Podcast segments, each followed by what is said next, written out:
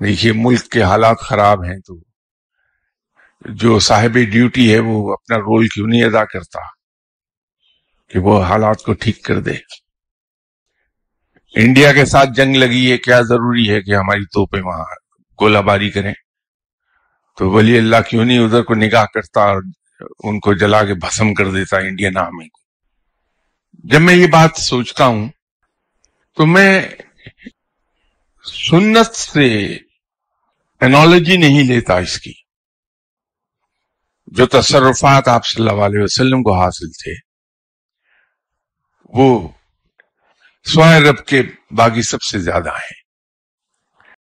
لیکن آپ صلی اللہ علیہ وسلم کے نے غزوات بھی لڑے ہیں، اور آپ صلی اللہ علیہ وسلم کے زمانے میں جنگیں بھی ہوئی ہیں۔